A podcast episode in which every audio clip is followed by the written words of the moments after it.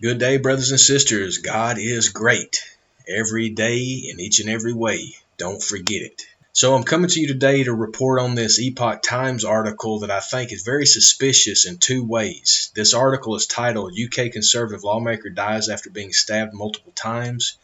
Sir David Amos, sixty-nine, stabbed multiple times, died on the scene after uh, E M S arrived.